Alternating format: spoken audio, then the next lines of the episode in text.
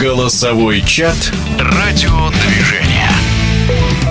В этом году исполнилось бы 85 лет Эдуарду Стрельцову, футболисту, игру которого по сей день называют уникальной. В стриме принимают участие футбольный эксперт Александр Ухов, специальный гость в прошлом вратарь сборной СССР «Спартака» и «Торпеда» Анзор Кавазашвили. Мы можем много сравнивать великих футболистов. Пеле, Эйсебио, Рональдино и так далее и тому подобное, Месси. Но у каждого есть свой дар, который природа их наградила. Эдик был абсолютно другой.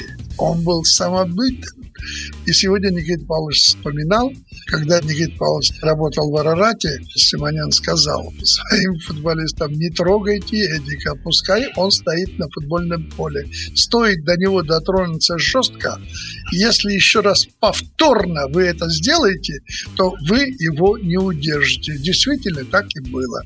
Никто его вначале не трогал в первом тайме, а во втором начали его щипать по ногам. И он как молодой бык как ворвался и разорвал на кусочки. Вы знаете, что когда на Олимпийских играх Эдуард Стрельцов не играл в финале, а поставили Симоняна, и наша сборная стала обладателем золотых медалей, вручили Никите Павловичу, и он, чтобы не обидеть Эдика, подошел к нему и говорит, Эдик, я знаю, что ты играл все игры, и ты должен был эту игру играть. Но поставили меня. Мы выиграли, вот тебе мою золотую. Медаль забери. Эдди, говорит, сказал, Никит Павлович, дорогой, о чем вы говорите? Я совсем молодой.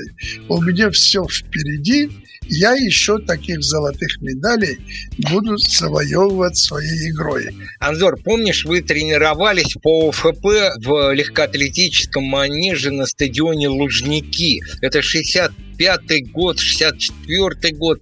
В общем, идет тренировка торпеда. Я тогда играл, ну, в детской команде, и мы там в зале тренировались, а мы проходили мимо этого манежа. И у вас там ОФП шло и бег. И стоит Стрельцов, это 65-й год, он еще не заявлен за команду, в костюме цивильном, не в спортивном, и в такой шапке, э, ушанке, в общем, в головном уборе стоит, в зимнем, потому что зима была. Ну, я его увидел впервые так близко.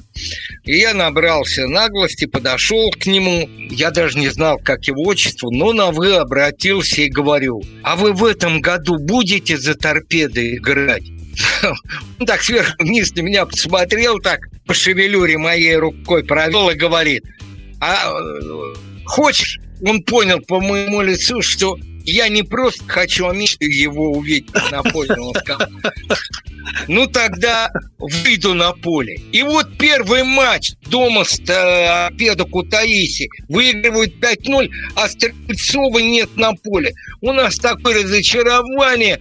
Все стоим, ждем команду, ну, подростки, ну и ветераны, болельщики тоже ждут. А почему Эдик в Москве не играет? Кто-то пустил слух. Ему в Москве запрещено играть. В общем, и э, выходит команда, и э, тренер Марьенко, еще кто-то там все кричат, а где Стрельцов, почему нет? И нам ответ идет. Не помню, кто уже ответил. Может, Золотов ответил, не помню, кто ответил. Или Гороховский, кто-то из них. В следующем матче приходите, Эдик будет. А я в 65-м году, значит, зимой уже верил, что я его увижу. Ребята, это был чудесный чудесный, добрейший человек, который был готов играть для народа. Не зря же его называли у нас Робин Гуд. Почему? Потому что он был человек из народа. Правильно сегодня сказали о том, что он появлялся первый раз, 18 лет, сразу начал забивать голы, и лучше его кандидатуры сборной команды Советского Союза в то время не было. Если он он играл постоянно, а в запасе находился выдающийся футболист Симонян Никита Павлович, представьте себе, что за была фигура Эдуард.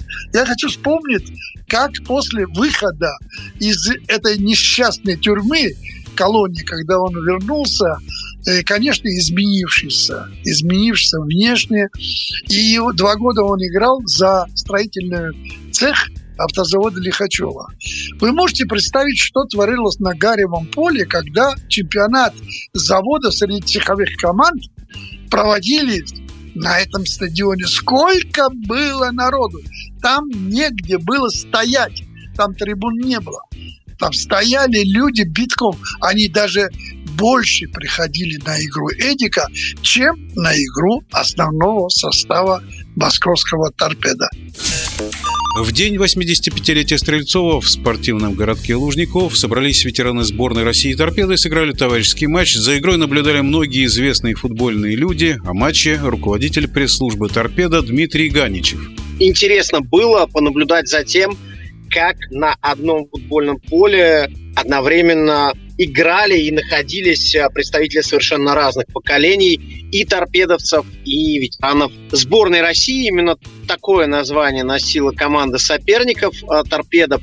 Если говорить о самой игре, то 8 забитых мячей. Очень результативной получилась встреча, хотя после первого тайма счет был всего лишь 2-1 в пользу ветеранов торпеда. Оба мяча на свой счет записал Павел Павлович Бородин. После перерыва Павел Павлович еще и третий мяч забил, причем в ворота, которые защищал Ренат Досаев. В воротах торпеда, кстати, блистал Александр Подшивалов, который недавно вошел в тренерский штаб второй команды, которая в этом сезоне начала свой путь. Для тех, кто, может быть, не знает, не следил, расскажу, в второй лиге. Александр Подшивалов входит в тренерский штаб этой команды, и сегодня он действительно сделал несколько прекрасных сейвов. Также отмечу классную игру Александра Панова. Колпинская ракета сегодня выступала за э, сборную ветеранов российского футбола. И два мяча забил Саш Панов наряду с Олегом Карнауховым, который играл за торпедо. А вот они произвели самое, пожалуй, такое яркое впечатление в отличной спортивной форме. Находится еще один мяч за ветеранов сборной России после классного паса Панова забил Сергей Шавло. Я думаю, что Сергей Дмитриевич мог бы и за торпедовцев, конечно, выйти на поле, но вот так получилось. Сергей Кормильцев, отмечу, он прилетел специально из Барнаула на эту игру. И Константин Зырянов, который, по сути, заложил фундамент своей успешной игровой карьеры именно в торпедо в 2000-х, вот эта связка конечно, в середине поля задавала жару. Ну и среди гостей было очень много как футбольных функционеров. Александр Алаев присутствовал на трибунах, э, бывший президент Торпеда Александр Тукманов, Юрий Павлович Семин, Борис Петрович Игнатьев, многие другие тренеры. Ну и, конечно, болельщики получили возможность сфотографироваться с своими кумирами. Ну и концовка получилась классной. Я хочу на этом акцентировать внимание. Со счетом 4-3 на последних минутах выигрывала сборная ветеранов российского футбола. Но, как часто бывает в таких случаях, победить одна из команд не могла или не должна была. Ну, привычно, да, что такие игры завершаются в ничью. И вот Валерий Шавейк, который был арбитром этого матча, назначил пенальти в ворота ветерана сборной России. Одна попытка не забили. Потом сын Эдуарда Анатольевича Игорь Стрельцов вошел в штрафную, так картинно упал, показалось, что его какая-то неведомая сила толкнула в спину. Еще один пенальти, снова незабитая попытка. И вот уже компенсированное время, хотя судья ничего не добавил к этому матчу. И в самой-самой концовке, уже на третьей минуте компенсированного времени, снова точка, третья подряд. И, наконец, Сергей Кормильцев точнехонько в уголок бьет. И ничью торпедовцы вырывают 4-4. Фанфары, финальный свисток. Все обнимаются, все довольны и отправляются на третий тайм такой вот вечер в память об Эдуарде Анатольевиче получился классным, ярким, запоминающимся. И я думаю, что понравилась игра и увиденная и болельщикам, и, конечно, самим участникам. Это был руководитель пресс-службы Дмитрий Ганичев. Спасибо за участие в стриме первому вице-президенту Федерации спортивных журналистов России Александру Ухову и специальному гостю, двукратному чемпиону Советского Союза Анзору Кавазашвили. Голосовой чат «Радиодвижение».